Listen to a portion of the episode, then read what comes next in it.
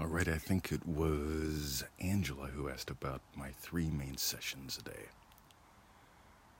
I always suggest that you do three main sessions a day in the state akin to sleep because you, most people tend to have three times a day where they can do this. Ready? While you're waking up, you're going from asleep to awake. You're in that state akin to sleep where Neville says, uh, well, where he says to do this at. And so, uh, do it. My first session, I call it Joseph Goddard. It's similar to what Neville's dad did. I take a few moments as I'm waking up and I separately imagine specific events of my day having already gone my way.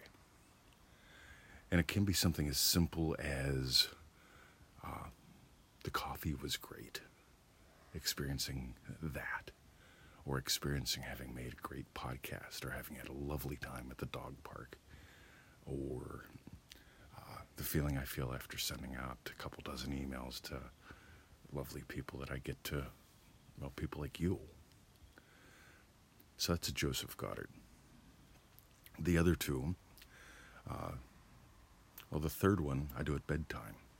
And I basically, you know, my day, my day that I already had. If I had anything that didn't go my way, I revise it. I imagine what would imply that it has. If there was anything great, I imagine what would imply that, or anything that was good, I imagine what would imply that it was great. You know, if the pizza was okay, I'll imagine, you know, I was fully satisfied with a great pizza. You get it? Same thing with if I was doing a trade or having a business meeting. You know, same thing. I just tune it up. And then there's that middle session of the day where I take some time and I actually take a little nap. And that's where whatever is on my mind, whatever I desire, whatever I have a hunger for, I again I use one of the tools to give life to that. And here's the thing. A lot of people skip these. A lot of people skip using scenes. A lot of people, uh, and I'm talking people that write to me and people that I see on Facebook. Because here's the thing Neville, as far as I can tell, uh, he taught and he did uh, the basics every day of his life. Or maybe not every day of his life. I'm sure he did because he said to. But he did them all his life after he learned them, after he developed them. I see it through his lectures, yeah, all of them. It's not like come 1965 he said, okay, I was saying do this, don't do that anymore. No.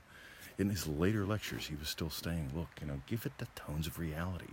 Fill yourself into the proposed action. Experience what you would experience if it were already true in imagination, to the point where it takes on the tones of reality, where you experience what you would experience. So, this is what I do. I've been playing with this for a long time. And I find just like with my martial arts, just like with my writing skills and communication skills, that always returning to the basics, always exploring the basic principles serves me. And it makes me better at this. So do those three. While you're waking up, imagine specific day events of your day having already gone your way. At the end of the day, tune things up. If there was something bad, imagine what would apply. You know, okay, so you had an okay pizza, right? Imagine what would it, the experience be like having had a great pizza. You can use this all over the place in your life. And finally, you know, that middle session of the day, that's where I just play a little bit. I notice, all right, as I'm laying down for my little nap, you know, what's my desire? What's my hunger? And I use the tools for that. So go play. If you don't know the tools, go to either Neville Goddard's toolbox.com. We have the basic tools there. And we also uh, have those seven little videos, easymanifestingmethods.com.